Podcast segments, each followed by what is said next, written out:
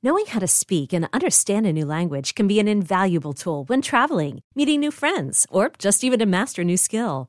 But it's not always simple when you're bogged down by textbooks and structure classes. That's why so many people trust Rosetta Stone. Rosetta Stone is the most trusted language learning program, available on desktop or as an app. It truly immerses you in the language you want to learn, like Spanish, French, Italian, Chinese, and more. You won't just be studying English translations. The Rosetta Stone intuitive process helps you pick up a language naturally, first with words, then phrases, then sentences. Don't put off learning that language. There's no better time than right now to get started. For a very limited time, listeners can get Rosetta Stone's lifetime membership for 50% off. Visit rosettastone.com slash rs10. That's 50% off unlimited access to 25 language courses for the rest of your life. Redeem your 50% off at rosettastone.com slash rs10 today.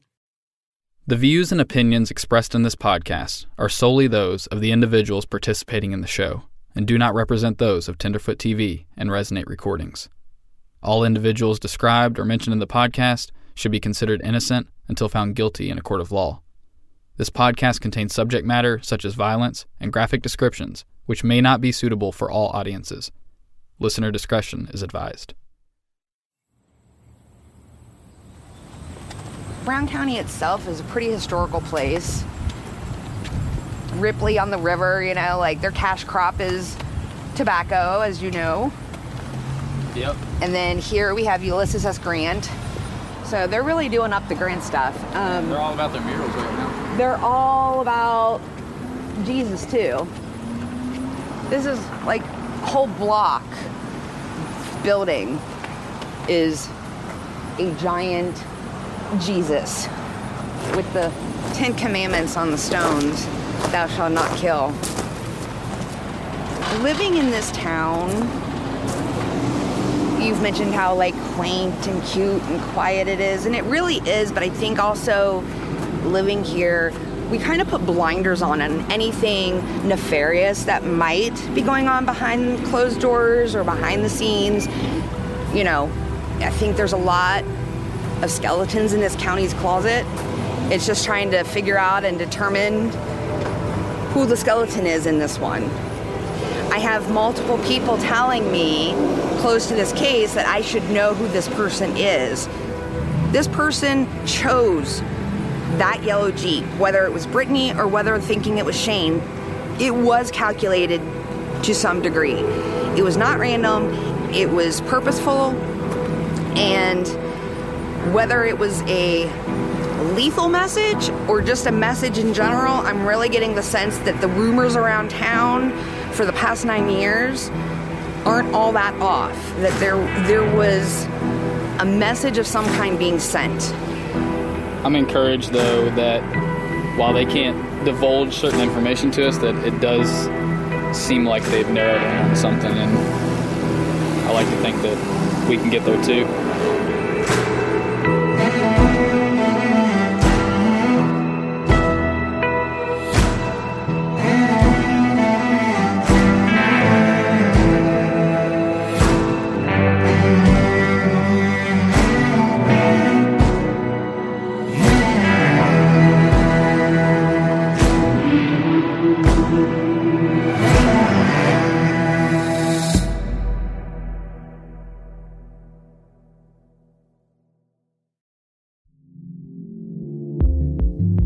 As a culpable listener, you know the world can be a dangerous and unpredictable place. One thing I've learned working in true crime is that your best line of defense is vigilance and preparation, which is why I recommend SimpliSafe Home Security. I happen to live in a pretty nice neighborhood, but as you know, crime has a way of being anywhere at any time, even when you least expect it. When our car was broken into and items were stolen, I was so relieved to know that my home security system got the footage, and it eventually led to us being reimbursed by the perpetrator once they were caught. Crime is just waiting to happen, so be prepared at all times and equip yourself with SimpliSafe, the best home security system of 2024 according to US News and World Report. SimpliSafe has given me and many of my listeners real peace of mind, and I want you to have it too. Get 20% off any new SimpliSafe system when you sign up for Fast Protect monitoring. Just visit simplisafe.com slash culpable. That's simplisafe.com slash culpable. There's no safe like SimpliSafe.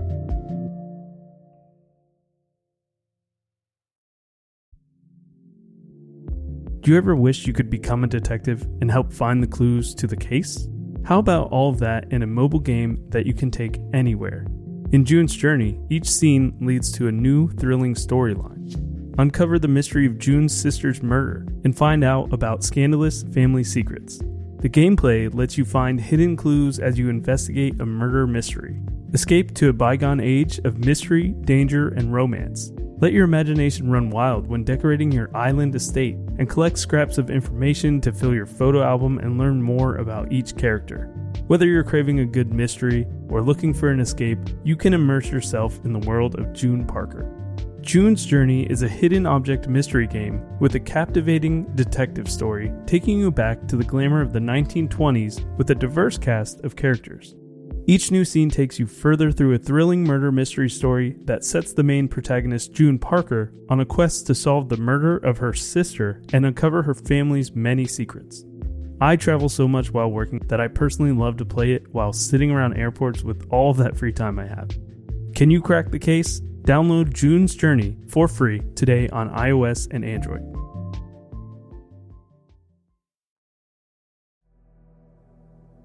The actress Muriel Enos once said, It's kind of part of human nature to want to know the truth, or want to be in on the secret. For stories that focus in on that, like whodunits, it's easy to get drawn to. In the case of Brittany Stykes, I've found these words to ring true. I could go on and on about the reasons I make investigative podcasts, but at the heart of it is a burning desire to seek justice for both the victim and their family. On the other hand, the reason I'm drawn to a certain story or a certain case is different, and it stands more in line with the quote I just shared. In Brittany's case, I wanted to hear the secrets. I wanted to find the truth. When you do an investigative podcast, you're basically telling two stories. The main story, the more important one, being the victim's story, in this case, Brittany Stykes. But the other story that runs parallel is the journey of the people investigating. In this case, myself and my producer Jessica. Though to say these stories run parallel may be a stretch. Our investigation has mirrored the same roller coaster ride that all of Brittany's loved ones have been on for nearly a decade now. The highs, the lows, twists, and turns. Which is why, for me, I'd like to try and make things a little more linear as we close things out here. If you've remembered everything you've heard over the course of this podcast, hats off to you. But I believe it's helpful to rehash what we've learned in a succinct way. If not for you, the listener, then for me, who finds myself for the first time really stopping to reflect on the journey. Some of the audio you're going to recognize, and some you've never heard before, but all of it should be helpful. I can't tell you who is responsible for the death of Brittany Stykes. That's up to a jury to decide someday. But I'll do my best to help you reach whatever you find to be the most logical conclusion in the end. With that said, let's start at the beginning.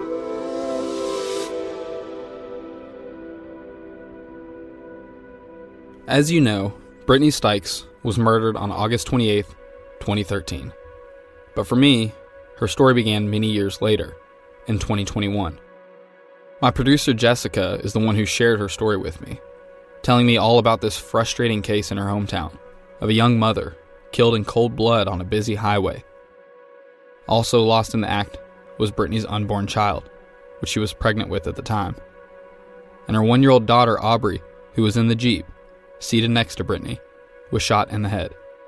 Thankfully, she made a full recovery.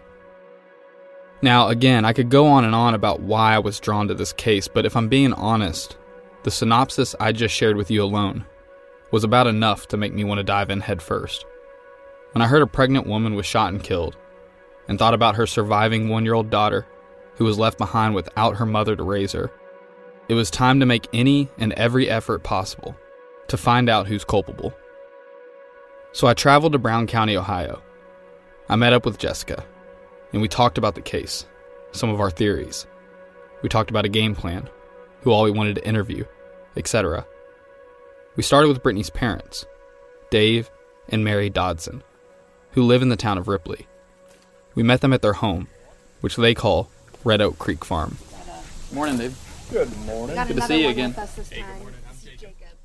It was August 28th, 2021, the eight year anniversary of Brittany's death. We stayed the entire day with them.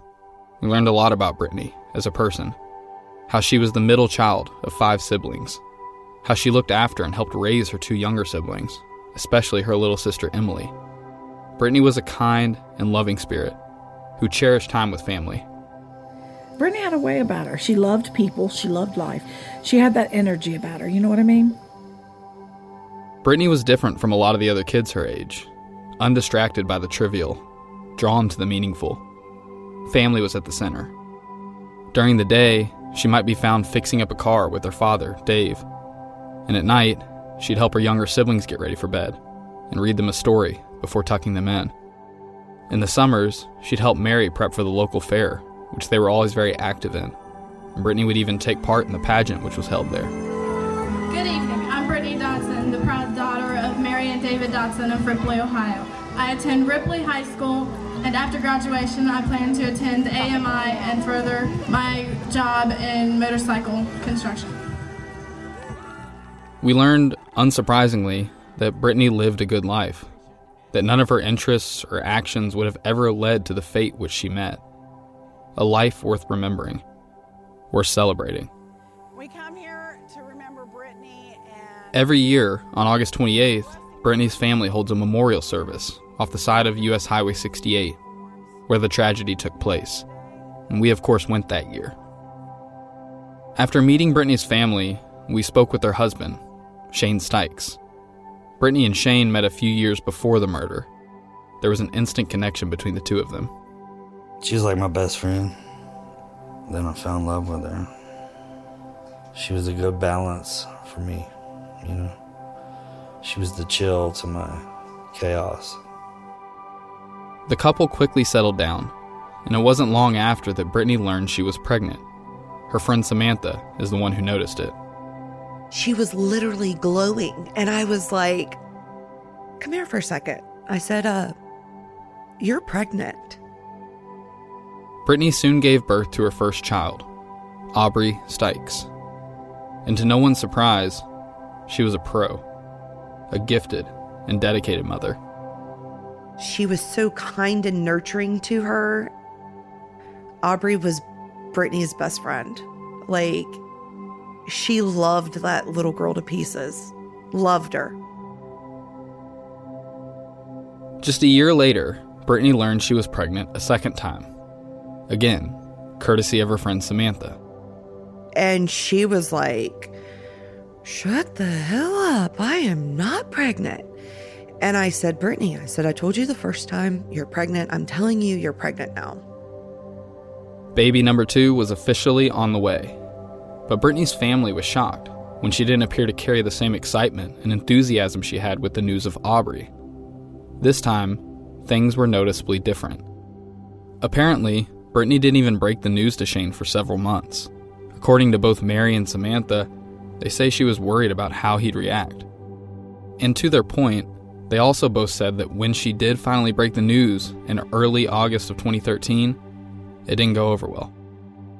Brittany called me, and it was late at night, and she was couldn't breathe, like crying. And I was like, Brittany, what's wrong? Like, honey, you, you've got to stop crying. Tell me what's wrong. And she is like, Shane left. I told him that I was pregnant, and he said that he didn't want any more kids and was throwing stuff and and cussing me out. Shane admits he was far from excited about the news. Shane had two kids from other relationships that he and Brittany were raising in addition to Aubrey, so this would have made number four. And financially, they were not well off.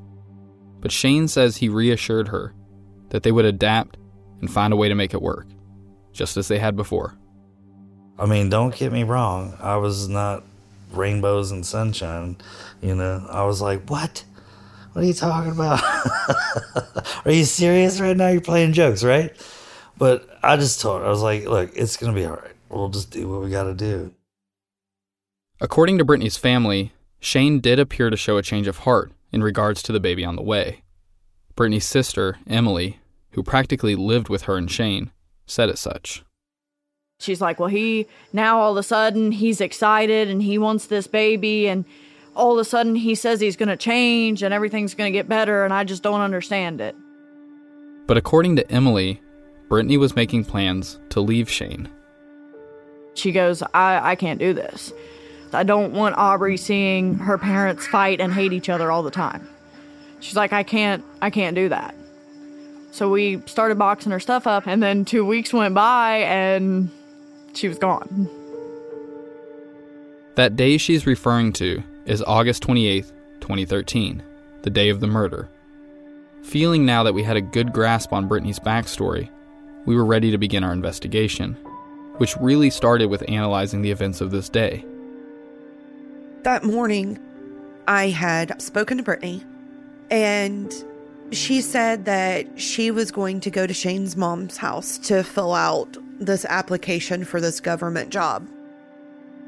At 9:15 a.m., she texted her mother-in-law, Kathy, to let her know she was on the way. But before making it there, as she was driving down her street, Chicken Hollow, she was involved in an incident. Her friend Samantha received the notification about it.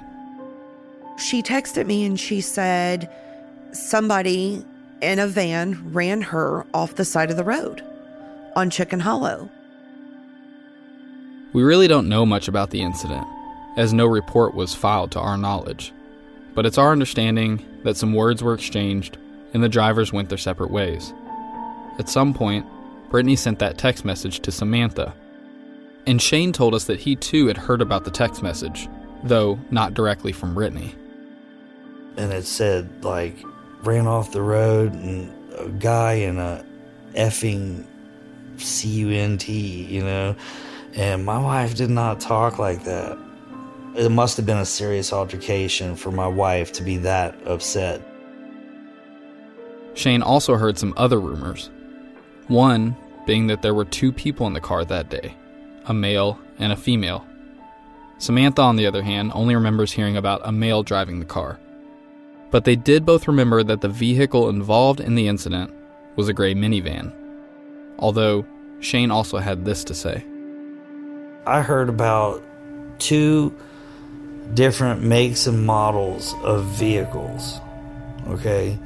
One vehicle was on the scene at the time of the incident, speeding away. Another vehicle was described in the altercation that morning. This is all we've been able to gather from the morning incident that Brittany was involved in. Again, we were unable to find any reports filed from this. So let's pick up from here. After texting Samantha, Brittany continued on her way to Kathy's house. She spoke with her mom just before arriving there. Well, I said, honey, what are you going to do? And she goes, well, I'm going to go here. I'm going to use the computer, and Kathy wants me to have dinner with her and everything else. And then she says, we'll be out for dad's birthday. As a reminder, it was her father, Dave's birthday. They had planned to celebrate at the Dodson's house that night, once Brittany had finished everything she planned to do. So she went to Kathy's house, and it's our understanding that she filled out the application. And then Brittany spoke with Shane over the phone. She talked to me at, lunch and, and said, uh, Do you want to just go home and grab some clothes and meet me at your mom's and we'll stay all night here? And I, was, I thought that was weird. It just didn't make any sense to me. Shane found the request to stay at his mom's house very odd. It wasn't something they'd usually do, and he knew that she had plans to go over to her parents' house that evening and likely stay pretty late, into Aubrey's bedtime. So none of it made sense to him. Now, we're getting a little ahead of ourselves on the timeline, but I want to take a second to point out something of importance here. You have to remember that when Shane had this call with Brittany, he was unaware of the incident she'd just been involved in on Chicken Hollow. For whatever reason, Brittany didn't tell him about it when they spoke over the phone. But looking back now, Shane believes there was more to both the odd request to stay at his mom's house and the morning incident that she was involved in. I feel like that phone call means she knew. They told her something. That is the key to solving this murder is to figure out what happened on that morning altercation and who it was. But again, he didn't know this at the time. All he knew was that Brittany was at his mom's house, and she'd made an odd request to stay the night there, to which Shane declined. And then they both went on about their day. Shane was at work when they spoke over the phone. He got off work around 5 p.m. that day, and then went to the Power Source Gym in Decatur, where he frequented. My routine was go to work, get off, I drove an hour and a half to home, go to the gym, work out for two or three hours, come home, eat dinner, say hi to everybody, go to bed, do the same thing. That was my routine, basically. For the most part, Shane followed his routine that day. The only difference was he chose not to head home that day after work. Instead, he'd planned to head straight to the Power Source gym when his shift ended. And then I got off and went to the gym, worked out. I got home at like probably 10 till 9. And I pulled in the driveway and, and she wasn't there yet. So I just thought, well, I thought she was at her dad's or whatever. I ate some leftovers that was not the leftovers that she was going to bring home. You know, there was other stuff in the fridge. I ate that and then I fell asleep. But while Shane was carrying on with his evening routine, eventually calling it a night and going to bed, Brittany, on the other hand, well, you know where this is going. That evening, around 7 p.m., she left Kathy's house. To the best of our knowledge, she was headed straight to her parents' house for Dave's birthday celebration. Though it's possible she planned to make a quick stop at her and Shane's house to drop off leftovers from Kathy. Brittany's last communication was actually a text message sent to Kathy at 7:15 p.m. She said, "It's raining up in town, just a ways from your house. Aubrey was out 5 minutes ago." The Jeep was last seen at 7:32 p.m. on a camera at the First Stop Marathon gas station in Georgetown. And approximately 10 minutes later, she's driving southbound on Highway 68, a two-lane highway, with Aubrey seated next to her. And this is when we know the murder to have occurred, just before sundown. But shortly after, around 8 p.m., a couple from North Carolina, who just happened to be passing through, made a wrong turn on 68. As they attempted to get back on track, they spotted headlights beaming up from the side of the highway.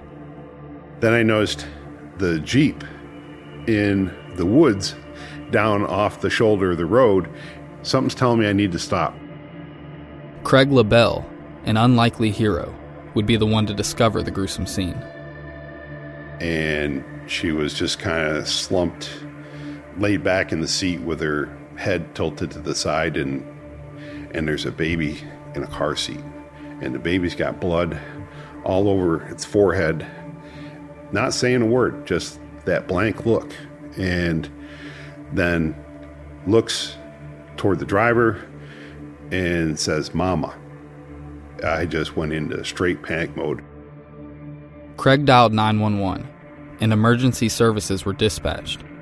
Meanwhile, Dave and Mary sat on the back patio of their home, along with their daughter Emily, preparing for the night's celebration and Brittany's impending arrival. But they never heard her come through those doors. Instead, they heard a sound that still haunts them to this day. Sirens just start going off like a madhouse. And I looked at Dave, and Dave looked at me, and I said, Dave, it's Brittany. Eventually, Dave jumped in his truck and drove to the scene. And when I get up there, the one on the fire department, he says, Well, I can't talk to you. I'll have to get one of the deputies up here to talk to you. The driver's deceased, but they're air carrying your granddaughter. You need to be at Children's. As you know, Brittany had been shot and killed. Her unborn child died as a result. Aubrey, just a year old at the time, had been shot in the head and was rushed to the hospital, where after months of surgeries, she made a full recovery. A funeral was eventually held for both Brittany and the baby, and afterwards they were buried. This would begin a tumultuous relationship between the Dodsons and Shane. They fought over the burial, and eventually, the Dodsons got their way, burying the two on a plot of land they owned. Dave challenged Shane to help cover the costs, but no agreement was ever made. But Shane had filed a claim with the Ohio Victims of Crime Compensation Program just a couple weeks after Brittany's death, and shortly after her burial, he was awarded $50,000. 7500 of it ended up going to the funeral home to cover half the costs. And then came the next quarrel between the Dodsons and Shane, a custody battle over Aubrey.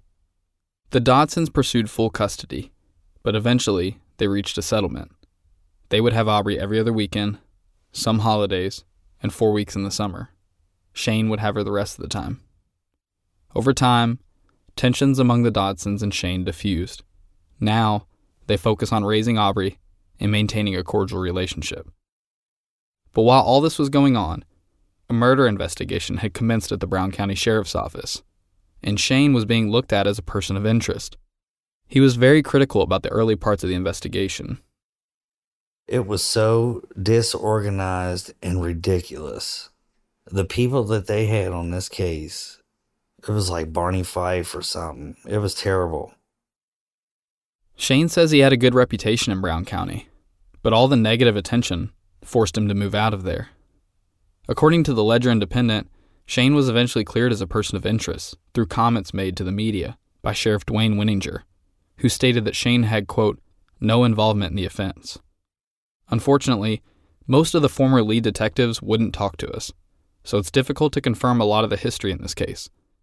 But we were able to speak with Captain Chad Noble, who was the lead detective on the case for a spell before eventually handing the reins to current lead, Sergeant Carlson.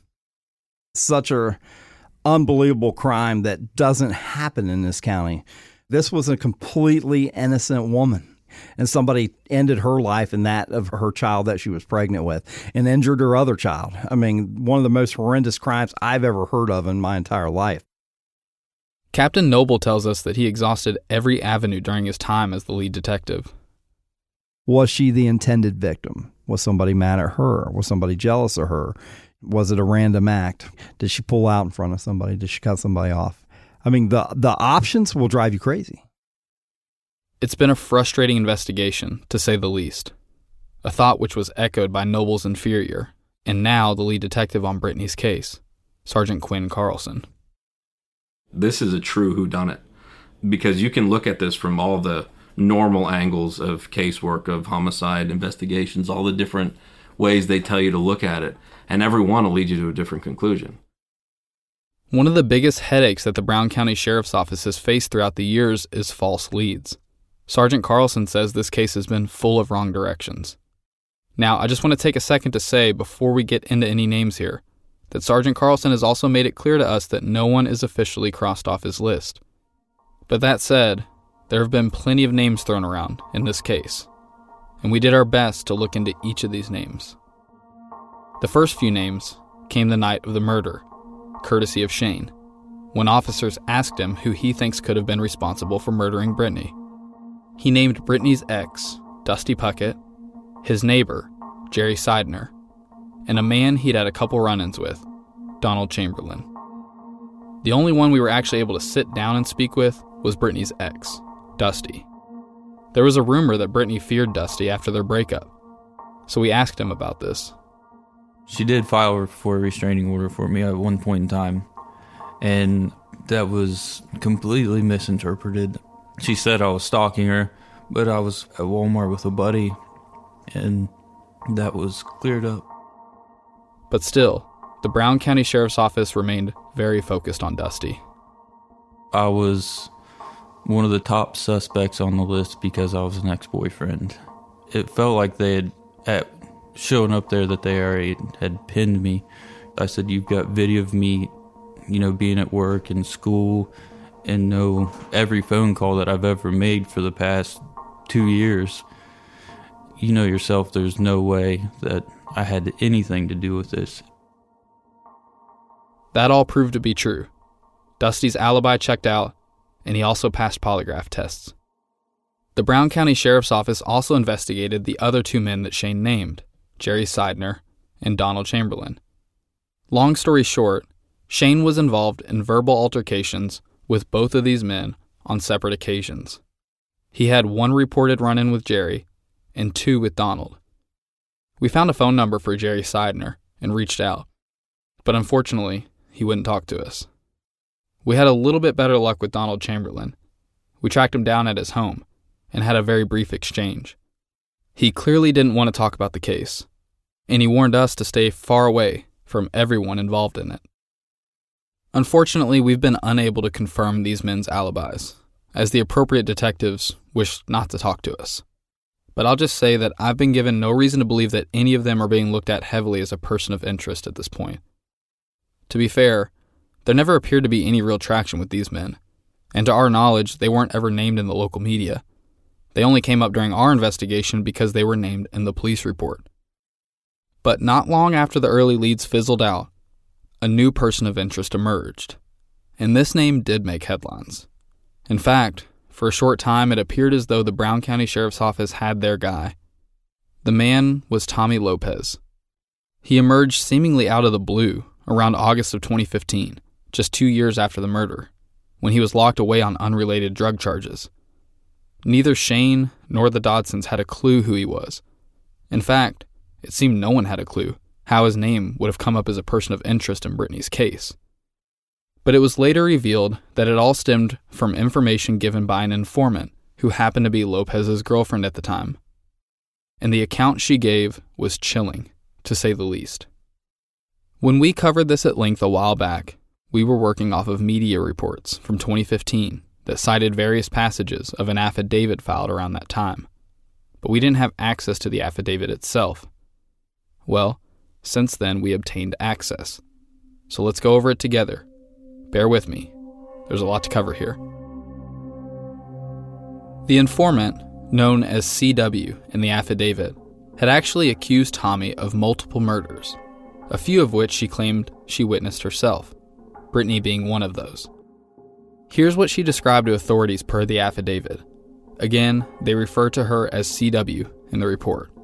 It says in part the CW informed law enforcement that Tommy Lopez had murdered a female in Brown County, Ohio. The CW stated that the victim was Britt and was payback for her old man not paying Tommy Lopez money that he owed. The CW stated that she was with Tommy Lopez at the time of the murder, and they were in a white automobile owned by. The CW stated that they saw a yellow Jeep at a gas station and followed it for 20 to 25 minutes. The CW stated that Tommy Lopez was utilizing a GPS, which was subsequently stored at the Dry Ridge self storage. The CW stated that he had a police light that plugs into an automobile cigarette lighter, and he utilized it on the date in question to pull over the yellow Jeep and make the driver believe that he was a police officer. The CW stated that she saw a handgun in Tommy Lopez's waistband the CW stated that Tommy Lopez argued with the CW about what he was doing and she punched him. When the Jeep stopped, Tommy Lopez exited the vehicle in which he and the CW were riding, walked up to the yellow Jeep, and fired several shots. The CW stated that the gun was larger than a 22 caliber because the rounds were larger. The CW stated that Tommy Lopez got back in the vehicle with her. The CW stated that she looked through the window and saw the woman, and she was bloody. The CW stated that Tommy Lopez received two payments of $10,000 from another individual for committing the murder. Deputy Marvin Goodrich of the Owen County Sheriff's Office contacted Chief Deputy Carl Smith of the Brown County, Ohio Sheriff's Department and relayed this information to him. On July 2nd, 2015, Chief Deputy Carl Smith and Detective Haney of the Brown County Sheriff's Office arrived at the CW's address to collect her so that she could take them to the scene of the murder in Brown County, Ohio. The CW stated that on the date of the murder, Tommy Lopez put an address in the GPS and they departed for Brown County, Ohio, with Tommy Lopez driving and the CW riding in the passenger seat. The CW indicated that she did not know the exact route that she and Tommy Lopez took to arrive there on the date of the murder, but they had gone through Maysville up US 68. When the CW and officers passed Georgetown Rich Station, the CW stated that this was the area where Tommy Lopez saw the victim, Britt, and the yellow Jeep. The CW stated this is where Tommy Lopez turned around and began following the victim's Jeep southbound on US 68. The CW stated that when they got to a rural part of the road, Tommy Lopez reached into the backseat of the vehicle in which they were traveling and removed the police light. The CW stated that Tommy Lopez plugged in the light and pulled the victim over. The CW pointed to a spot close to the milepost 14 of US 68, which is a couple hundred feet south of Goose Lick in US 68. The CW indicated that this is where the murder took place. The CW stated that she saw Tommy Lopez exit the vehicle, reach in his waistband, remove the handgun, and fire several shots into the victim's Jeep. The CW stated that Tommy Lopez ran back to the vehicle and drove around the victim's Jeep. The CW said that they drove south a short distance and then turned around and went home the way that she had showed officers. In summary, it was reported that, quote, the location details and circumstances of Miss Stykes' murder provided by the CW were accurate and consistent with Affiant's investigation and based upon Affiant's experience and training, established knowledge on the part of the CW well beyond that of the general public. The informant also stated that Tommy Lopez would take trophy photos of his victims and kept them in a little black case, which he keeps in a black gym bag adding that they might be located in hiding, either behind the walls or behind fixtures in Lopez's home. The informant pointed authorities to his residence in Williamstown, Kentucky, where a search warrant was executed. Authorities recovered various letters and notebooks, 10 cell phones, a computer, a camera, a black 12 gauge Remington shotgun with the serial number scratched off, and four rounds of ammunition. She also pointed authorities to a storage unit behind the Dry Ridge Motor Inn in Dry Ridge, Kentucky, where she claimed Lopez stored drugs, namely methamphetamine, as well as guns and money. Authorities executed a search warrant of the storage unit, where they found a cut off straw, thought to be drug paraphernalia, but nothing else of consequence. A search warrant was also executed at Hudnall's Garage and Wrecker Service in Owenton, Kentucky, on a white 2005 GMC van registered to Tommy Lopez. This was the vehicle that Tommy Lopez was driving on June 30th, 2015, when he was arrested on unrelated drug charges. A search of the van revealed a tube sock containing a hard circular object tied off in the toe area of the sock, believed to be a weapon, an aluminum bat, knotted rope, chain held together with a carabiner, black gloves, notes, notepads, and two keychains with keys. Lastly, authorities spoke with the owner of the vehicle that the informant claimed she and Tommy had borrowed and were using the day of the murder, which was described as a white Ford Taurus. The woman confirmed that Lopez would borrow the vehicle from time to time, and also mentioned the same blue light which the informant had spoken of, which could be plugged into the cigarette lighter of an automobile. She stated that Tommy Lopez had used it to pull her over on two occasions. On August 25, 2015, Lopez was interviewed at the Carroll County Detention Center. It was reported that Lopez appeared very nervous during questioning. He denied owning a blue light and said he only drove the white Ford Taurus when the driver was present, which she was not said to have been that day. He also denied selling drugs, though he did admit to owning a 9mm and 380 handgun and a single shot shotgun. As for the Brittany Stykes case, he stated he didn't even know where Brown County, Ohio was located and ultimately he denied any knowledge of Brittany's murder. A review of audio recordings from both in person visits and calls placed by Tommy Lopez was more cause for suspicion.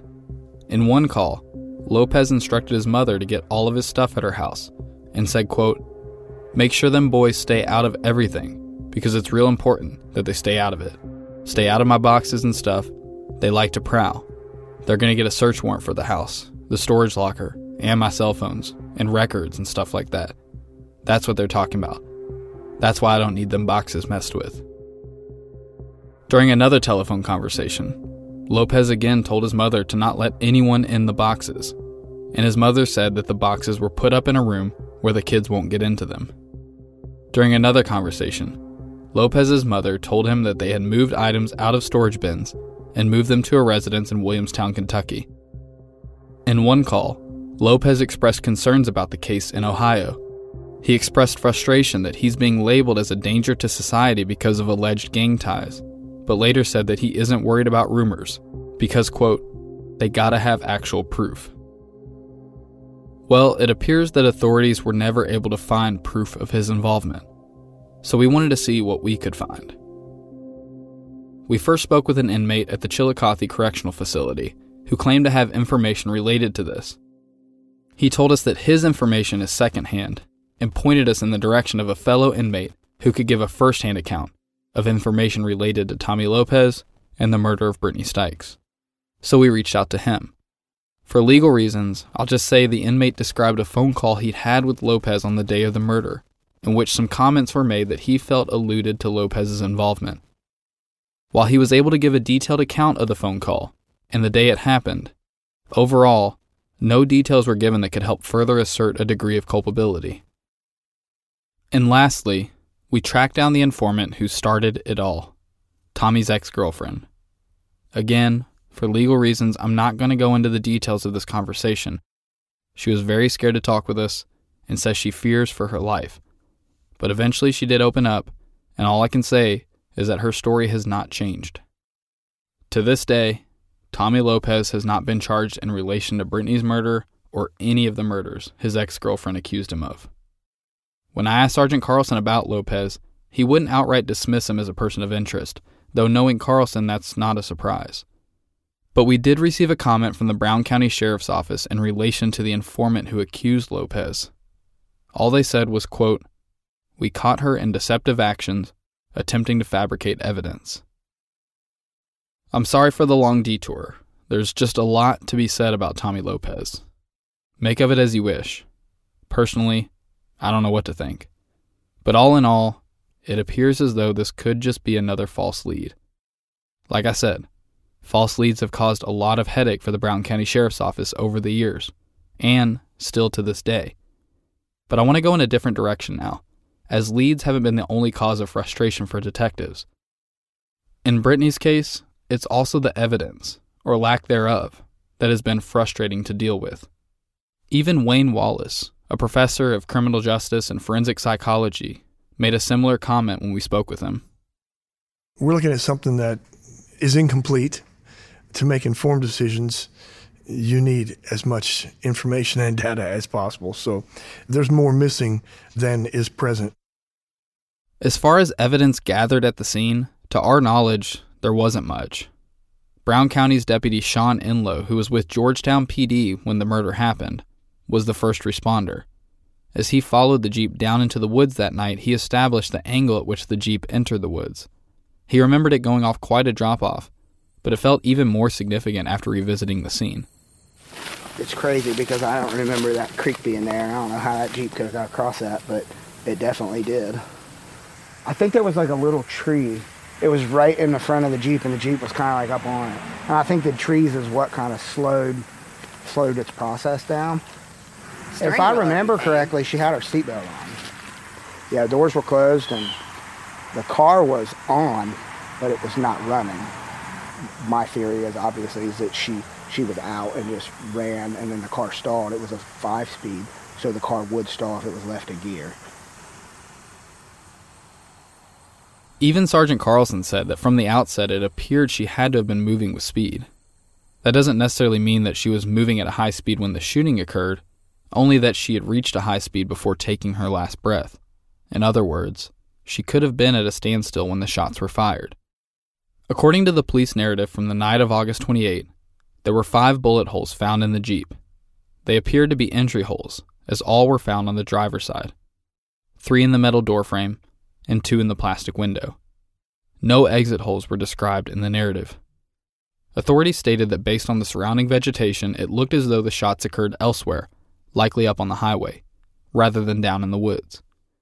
For years, this was all that got out to the public regarding the Jeep, as the Brown County Sheriff's Office had it locked away as evidence. But Shane wanted the Jeep back. That's how I met Brittany. She was in love with this Jeep.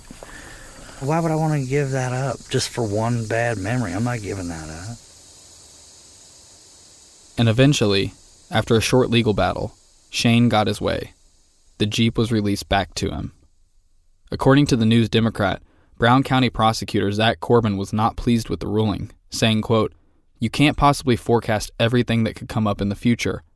Who's to say that something won't come up in the future, that it wouldn't be beneficial for us to have that Jeep in our possession? But the decision was made, and Shane was happy to finally have his Jeep back. Though, upon receiving it, he was met with a rude awakening. You know, it was rough. Opening the door, and, and you know, all my wife's blood was like piled up, like a stalagmite. All the shit that was in there, like Aubrey's diaper bag, and and it wasn't a robbery because obviously the diamonds there, the cash, she had like two, three hundred dollars in cash on her. But what really concerned Shane was what he found when he looked in the cup holder. And I reached in the thing to get change, and I was like, "What in the hell?" And it was a spent bullet.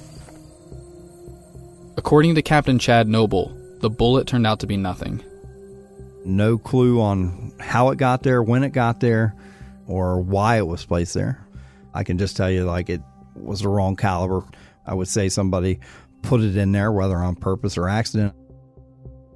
But there was some other evidence Shane described which was of substance, that being exit holes, which again were not described in the police narrative we obtained. There were three exit holes in the passenger side door, two of them roughly two to three inches apart in the top left corner of the plastic window, and another about a foot down to the left in the canvas around the window. The exit hole supported the medical examiner's determination that the bullets had traveled at a slightly upward angle, but they also raised some questions. And there's one additional hole found in the front windshield on the passenger side that's even harder to explain. Shane noticed it when he got his Jeep back, and he's never been able to make sense of the trajectory. But from what he saw, he's confident it's an exit hole. I know that's the bullet that went through Aubrey's head because when I went and got the Jeep, there was pieces of skin and skull stuck in the glass with Aubrey's hair in it. Remember, Aubrey was backward facing in the passenger seat. Emily told us that if Brittany was only driving with Aubrey in the Jeep, she'd often put her in the front seat, where she'd be more accessible in case of emergency. When we spoke with our expert Wayne, who reviewed photos of the Jeep, he concurred that when you zoom in, you can in fact see hair around the hole, further asserting the idea of it being an exit hole, but making it nonetheless troubling. So we're talking about a bullet that entered the side of the victim, went through her lung, her heart, her other lung, exited, went through her arm, exited her arm, then went over and hit the child in the head, did its damage, and then took a 45 degree turn into the windshield. That doesn't make any sense. The ballistics were something we discussed in great detail with Wayne. And while it's impossible to assert exactly how the shooting was carried out, the ballistics do paint somewhat of a picture. First, to understand these things, we have to take our own expectations of the way we think physical evidence will behave and set it aside because the craziest stuff happens in real life. We'll have at least five shots in about a two and a half foot area of car door, and this person hit what they aimed at. There's a very carefully constructed moment where a shooter could deliver five rounds on target on the roadway and not witnessed by somebody else. They had to go to some effort to do this. So this was um, punishment for some perceived wrong or offense that occurred. I really doubt this is just some passing incident of road rage. So this begs the question was she moving when the shooting occurred, or was she at a standstill? We asked the Dodsons if they think it's possible that she could have pulled over and therefore been at a stop when the shooting occurred. And they said that the only reason she would have pulled over for someone was if she knew them personally or it was a police officer. We've heard plenty of theories throughout our investigation, but the only person who really seems to think they know what happened to Brittany is Shane. He opened up to us about this. I have my ideas, yeah. And the police are all aware of that. I think that they drove around her to the left to pass, fired the shots, and I think my wife then veered off the road because she had been shot three times. I believe it was intentional and I believe it was a message from someone. To clarify, Shane believes it was a message to him. I was doing something of positive because of what I seen going on around me in my community. There was a lot of crime, and I wanted to do something about that. So I did what I thought I needed to do, and I think that got under someone's skin. You know, I wasn't narking people out or running my mouth about people, nothing like that. I wasn't doing anything. I was literally just looking for a new career, and uh, then this happens. The career that Shane was looking to get into was law enforcement. He believes this move would have been motivation for someone to send a message. In this case, we're talking murdering his wife. While he wouldn't tell us who he believes is responsible, he was clear on how he felt about the person. He knows he's a low life. He knows he's a coward. He knows he's a piece of shit, and that's all he's ever been and ever will be. I don't know anything about this dude's personal life except for one thing, and it's not like I'm the only person in the world that knew this. Everyone knew this. When asked if Brittany would have known and recognized this man, Shane told us that she would have known him when she was younger, but there's a good chance she wouldn't have recognized him. As a reminder, Shane believes there were two people, a male and a female, involved in the morning incident on Chicken Hollow. Furthermore, Shane told us that the two different vehicles he heard about from the morning incident, one a gray van, the other unknown to us, both match vehicles driven by the man he believes committed the murder. Now, I can't say that any of what Shane is saying is true. All I can say is that when I asked Sergeant Carlson about Shane's beliefs, he didn't dismiss it. But Carlson doesn't dabble in conjecture. Instead, he's laser focused on a specific direction he's taking the investigation in. I'm trying to recreate data and information that was there back in 2013. And there have been a lot of advancements recently in technology, and I'm utilizing as many of those as I possibly can. I had to reach out and get a lot of assistance from federal agencies, and they have been unbelievably helpful and unbelievably willing to help. Uh, the assets they've been able to provide are wonderful, and it's allowed us to take these steps, and it's allowed us to try new avenues that were never available before. In all, Carlson is very optimistic about where things are headed. There's a direction right now. There's a there's a specific direction. I'm, I'm not going to necessarily say there's a person, or I'm not going to say like why, but I can say there is a distinct direction the case is taken right now, and I feel very positive in that direction. We decided that we too would put stock in the angle that Carlson's taking. But we also wanted to try and learn more about what exactly that angle is, and how technology could play a part in solving Brittany's case. One of our producers connected us with a man named Cy Ray. Cy is an industry leading expert in obtaining and analyzing cellular data as it pertains to historical communication, user identification, and device location. Basically, he's an expert at using cell phone data to reconstruct the past. Here's what he had to say. This is a classic cell phone case. And what's really good about this case is we have multiple locations. You know, we have the incident in the morning that she reports. We know that she went to the husband's mother's house. Obviously, we know the incident that everything happened. That's another location. We could collect this digital exhaust. And now we could start kind of sorting through all that data. And do we see a common device other than hers? You know, the morning with the incident, the road rage incident in the van, what if we found a mobile phone that was in that area that was also in the area of the mother in law's house later in the afternoon? And that's where, you know, this is such a classic example of a really good investigation focusing on the mobile devices should really start providing some really good insights to what was going on that day. Cy tells us there's many ways that our data is tracked, but the main way it's done is through our apps. So the whole idea behind consumer applications and kind of this advertisement IDs is that the way we interact with our phones, and this could be, you know, across the board from websites and searches I do on search engines to where I I pause or stagnate in my Facebook feed to how often I open my camera app.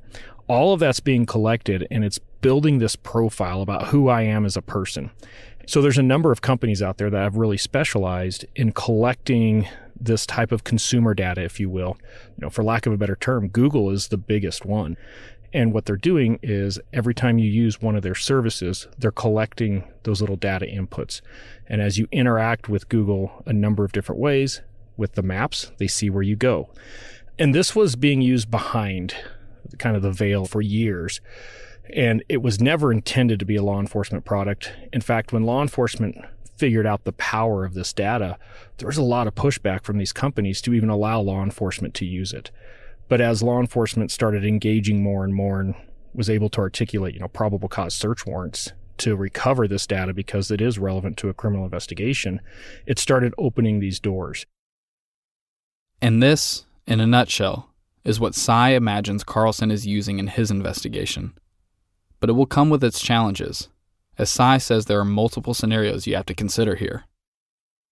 The first scenario is this was a targeted event which means somebody intended to kill her that day.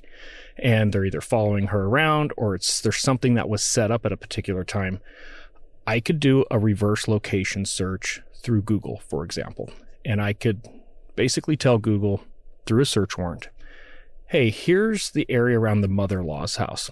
I want from this time period to this time period any device that you guys collected information on one of the things that I like to do is not just look at the time of the crime, but maybe days after, days before, where do we see a cell phone that randomly pops up at the mother in law's house that is also seen at the crime scene itself, but two days prior, it was actually at their house while she was gone and the husband was home?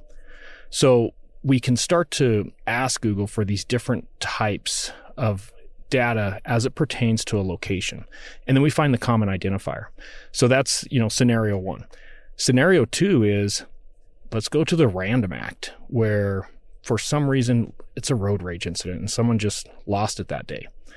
Maybe they were using their map app to navigate them from one location to another. So we could actually provide Google some basic location information. And maybe this is a 300 meter circle directly on the highway where this incident happened. And we could ask Google for any device that you guys have records of passing through this circle from this time to this time. And just because we see a device doesn't mean it's the suspect. But let's say 30 seconds before this incident happened, another car drove by, has nothing to do with this crime. That's a witness. And law enforcement absolutely should go out and seek this person out, interview them, find out what's happening. Maybe they see a similar description of a van that was following this very easily identifiable yellow Jeep. And again, it opens doors into the investigation. If there's one thing to be optimistic about in this case, I would agree that it's this angle that Carlson is working. He said himself it's already opened doors for the Brown County Sheriff's Office.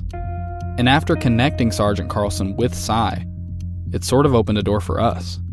Because Cy is now assisting in the investigation and analyzing the data which the Brown County Sheriff's Office has obtained. And if anyone can step in and make sense of the data, it's Cy. So I'm hopeful that's where things are headed. But we can't stop there.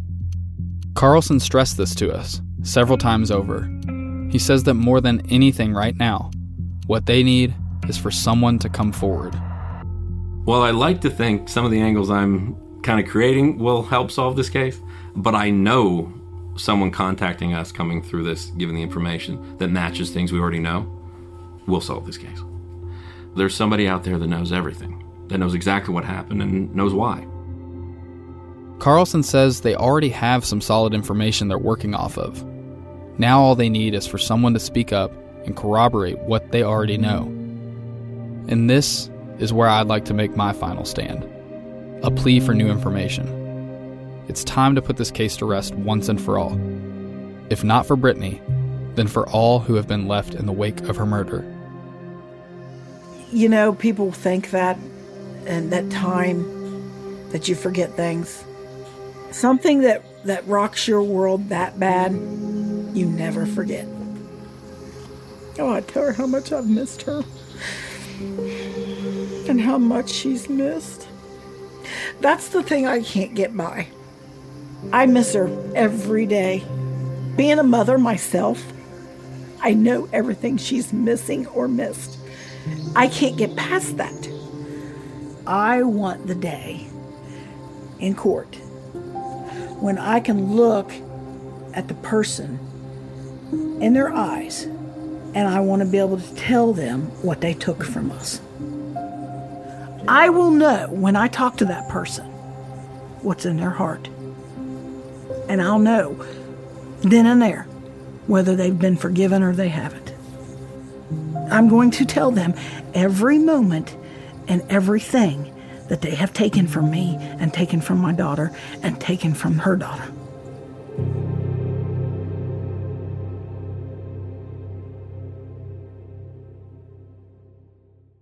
I'm Sandra, and I'm just the professional your small business was looking for. But you didn't hire me because you didn't use LinkedIn jobs. LinkedIn has professionals you can't find anywhere else, including those who aren't actively looking for a new job but might be open to the perfect role, like me. In a given month, over 70% of LinkedIn users don't visit other leading job sites. So if you're not looking on LinkedIn, you'll miss out on great candidates like Sandra. Start hiring professionals like a professional. Post your free job on linkedin.com slash recommend today. Want to teach your kids financial literacy but not sure where to start? Greenlight can help. With Greenlight, parents can keep an eye on kids' spending and saving, while kids and teens use a card of their own to build money confidence. As a parent, you can send instant money transfers, set up chores, automate allowance, and more. It's a convenient way to run your household, customized to your family's needs, and the easy way to raise financially smart kids. Get started with Greenlight today and get your first month free at greenlight.com slash odyssey. Ready to start talking to your kids about financial literacy? Meet Greenlight, the debit card and money app that teaches kids and teens how to earn, save, spend wisely, and invest with your guardrails in place. Parents can send instant money transfers, automate allowance, and more. Plus, keep an eye on spending with real time notifications. Join more than 6 million families building healthy financial habits together on Greenlight. Get your first month free at greenlight.com slash odyssey. That's greenlight.com slash odyssey. When I was like one or two, I didn't really understand like all of it, but like ever since I understood it, I've always wanted to figure it out, but I didn't think that it would be this long. But I'll just be happy if they do figure it out. Even though I didn't know her, I still feel like there's something missing. And that's bizarre to me. Yeah, it feels like like if I had like a puzzle there's just that one piece right up there in the corner that's missing. If you're holding back something, you really shouldn't. It's not something to be proud of. It's really not. Because if you're holding back something, you're just adding more and more time to solve this. Say what you have to say and just be truthful. It's honestly the best thing to do in a situation. I reflect on things my sister said. She liked to believe that even when things get tough, it'll never be more than what you could handle. So that was kind of a big thing that she always said like, "Hey, things might get rough, but you'll be you'll figure it out." And I think faith gave her that strength to know that whatever it was, she could overcome it. Oftentimes, when there is a death of a child, you will see families fall apart. And ours never did that. I mean, we had spats where, you know, we didn't understand what was going on, but we always got closer. And still to this day, I, I'm at my mom and dad's three or four times a week. Like, you know, my kids come down here all the time. It's just, we were always close, but I think that it's brought us all together because it's made us appreciate what time we do have. If Brittany could be here today, she would want Aubrey to feel that embracing love and know that no matter what, you know, mommy's always to love you and you're perfect. And I think Aubrey deserves to know that. And I think that in knowing her mother, I think it'll impact Aubrey just as much as it impacted all of us. She was a sister to four other kids. She was a daughter, a mom. that needs to be put out there. And I think people need to see her for who she is and who she was.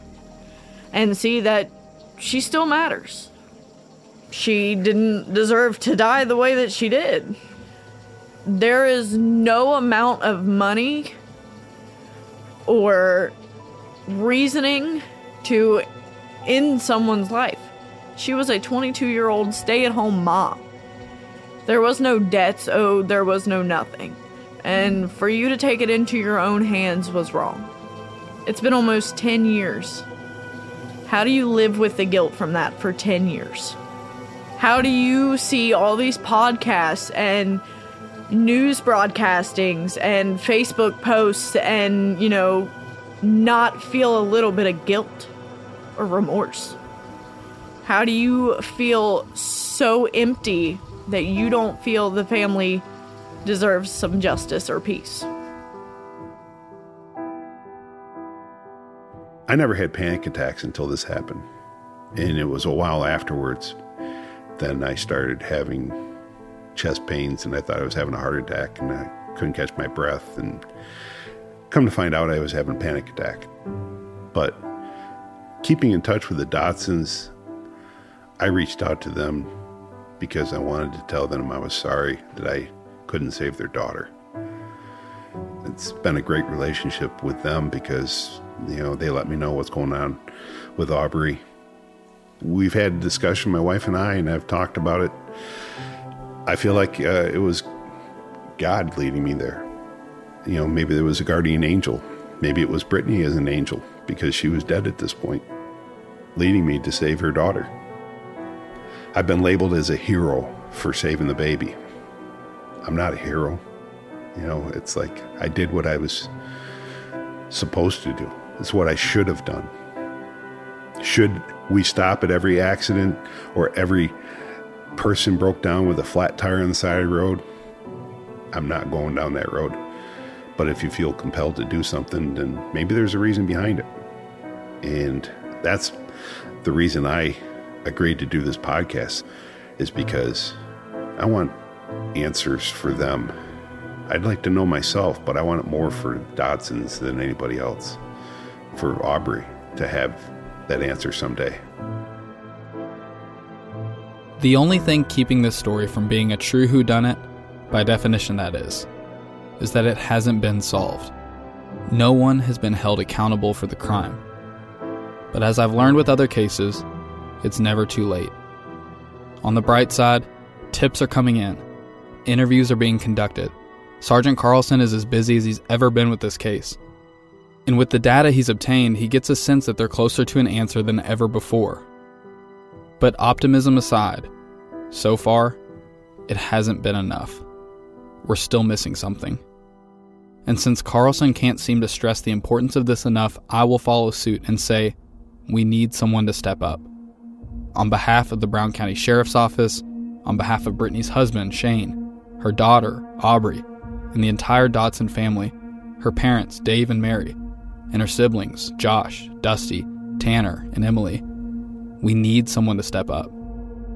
We need you, whoever you are, to come forward with the information that Sergeant Carlson says can put this thing to rest once and for all. He may not be an open book, but I can tell you he speaks with conviction when he says there are people out there who know more than what they've said to authorities. He specifically told me that there's a couple people out there who know exactly what happened. If you're one of those people, we need you to come forward. Again, I'm not just talking to the killer here. If you're listening, I hope that you too feel compelled to finally do the right thing. But if I'm being honest with myself, I'm not banking on that. If this message is for anyone, it's for those who know something but have refused to come forward, letting each passing day be another day of misery for a grieving family who, no matter how hard they try, will never be able to come to grips with this. The fact that Brittany is gone and she's not coming back. The fact that her daughter Aubrey will never truly know and understand the special bond that she and her mother had, and instead is left to fantasize about the memories they could have made together. The fact that an innocent, unborn child was lost in all this nonsense. Please, for a moment, try and put yourself in these people's shoes. Actually, stop and think about it, the magnitude of it. Because this didn't just happen yesterday, It's been damn near a decade now. And if you need more incentive, there's one more thing I'd like to add. Currently, there's a $20,000 reward at the Brown County Sheriff's Office for any information leading to a conviction. Resonate Recordings and Tenderfoot TV would like to announce that we are offering an additional $30,000, making a total reward of $50,000. You can submit your information through the Brown County Sheriff's Office by visiting browncountyOhiosheriff.us. And to our listeners, before we come to an end here, I want to leave you with this anecdote of sorts. Just after I'd started on this case, sometime in early 2021, I stumbled on a song that has stuck with me throughout this journey called Forest for the Trees. An old adage I'm sure you're familiar with. In other words, don't get so caught up in the moment that you lose sight of the big picture. Ironically, the song came to me during a late night of research, and I'm talking really late. The point where compulsion has taken over and sightedness has become shorter as a result. As I listened to the chorus, in my naivety, I thought, what a great reminder for the true crime enthusiast. Don't miss the forest for the trees. A message fit for an unsolved case. Even more a whodunit. It's not wrong to think of it this way. If anything, this way of thinking is often encouraged. But for me, the meaning has changed over time. These days, I often remind myself not to focus solely on solving this case or stress over finding a resolution, because when you start to do that, you can start to make it about yourself. The purpose of Culpable isn't to solve a case. The story is really about Brittany and everything I've just shared about her. And while that may sound counterintuitive to the work we do, I think it might also be some of the best advice you could give in a situation like this. Because it's just as true for me as it is for you listeners, for all those internet sleuths out there, for the media, the Brown County Sheriff's Office, Brittany's loved ones, and even the person with information that could help solve this case. It's sound advice. Keep the big picture in mind. Don't miss the forest for the trees. Please tell me I will find. Please tell me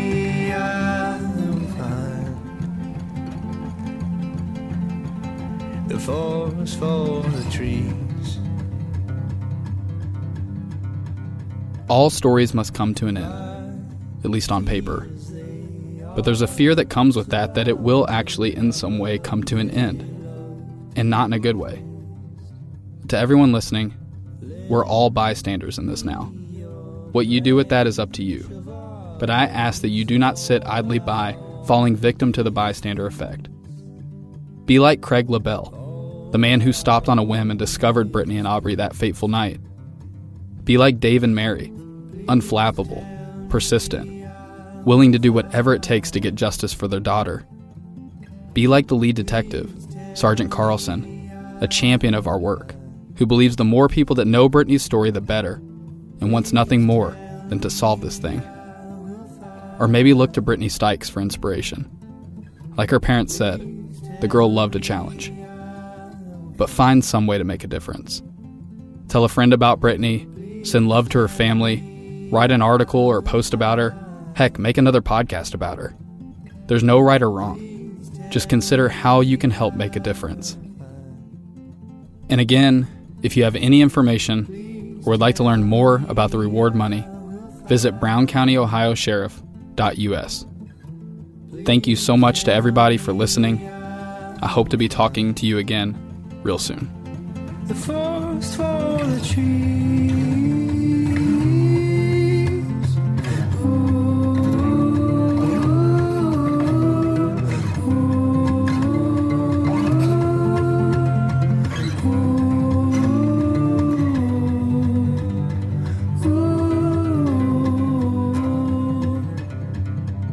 Culpable is a production of Resonate Recordings and Tenderfoot TV in conjunction with Cadence 13, written and hosted by me, Dennis Cooper, and produced by Jessica Knoll.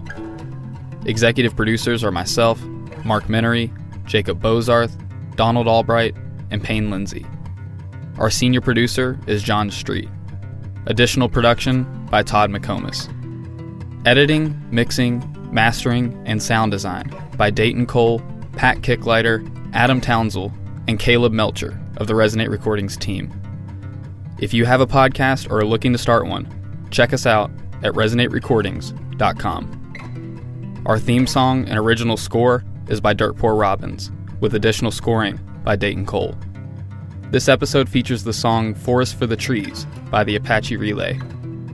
Our cover art is by Drew Bardana. You can follow us on social media at Culpable Podcasts. Show notes, as well as bonus content, can be found on our website, culpablepodcast.com. If you enjoyed this episode, please take time to subscribe, rate, and review. Your feedback is greatly appreciated. And lastly, if you have any information about the murder of Brittany Stykes, we urge you to contact the Brown County Sheriff's Office by visiting their website, browncountyohiosheriff.us, where you can anonymously submit your information. Or you can contact Sergeant Quinn Carlson directly at 937 378 4435, extension 130, or by email at quinncarlson at bcoso.com. You can also submit your information anonymously through our website, culpablepodcast.com. Thank you for listening. Please tell me Please tell me I will find. Please tell me I will find. Please tell me I will find the forest for the trees.